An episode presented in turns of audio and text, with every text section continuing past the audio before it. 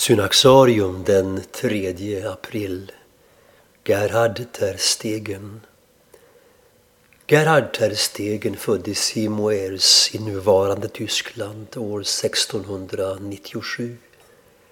Han visade tidigt studiebegåvning men modern motsatte sig studier med följd att han istället blev köpman som sin far. Efter några år i yrket fann han emellertid att det hindrade den längtan efter ett djupare andligt liv som börjat växa i honom. Han gav upp sin karriär och lärde sig istället till hantverk som han kunde ägna sig åt i stillhet och avskildhet, att väva linne.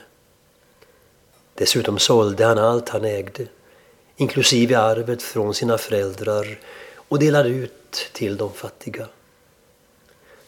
Terstegen kom att leva ett liv i materiell enkelhet och andlig rikedom. Hans tillvaro präglades av omsorgen om de fattiga. Genom allmosor och barmhärtighetsgärningar sörjde han för dem som saknade mat att äta och genom sina predikningar för dem som var fattiga på andlig föda. Det monastiska intryck som denne pietistiske lutheran ingav förstärktes ytterligare av att han såg det som sin särskilda kallelse att leva celibatärt. Trots ett liv i stillhet kommenterar en av hans samtida att ingen sedan apostlarnas dagar fört så många själar till Gud som Gerhard Terstegen. Han levde i ett Europa präglat av religiösa spänningar och därtill i ett protestantiskt område omgivet av katolska furstendömen. Men han ställde sig aldrig ängsligt avvisande inför allt främmande utan var öppen för att finna den sanna tron även hos andra än sina syskon i den lutherska kyrkan. I boken Heliga själars liv porträtterade han förebilder på trons väg och här inkluderade han en rad katoliker.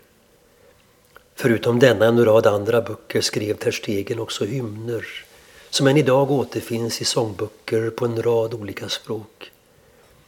I Svenska sandboken återfinns Gud är mitt ibland oss och Kom vänner, låt oss strida.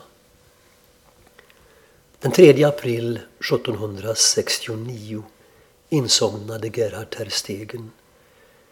De som stod vid hans dödsbädd skrev att de trodde sig vara omgivna av änglaskaror som triumferande förde hans själ in i ljusets och fridens rike.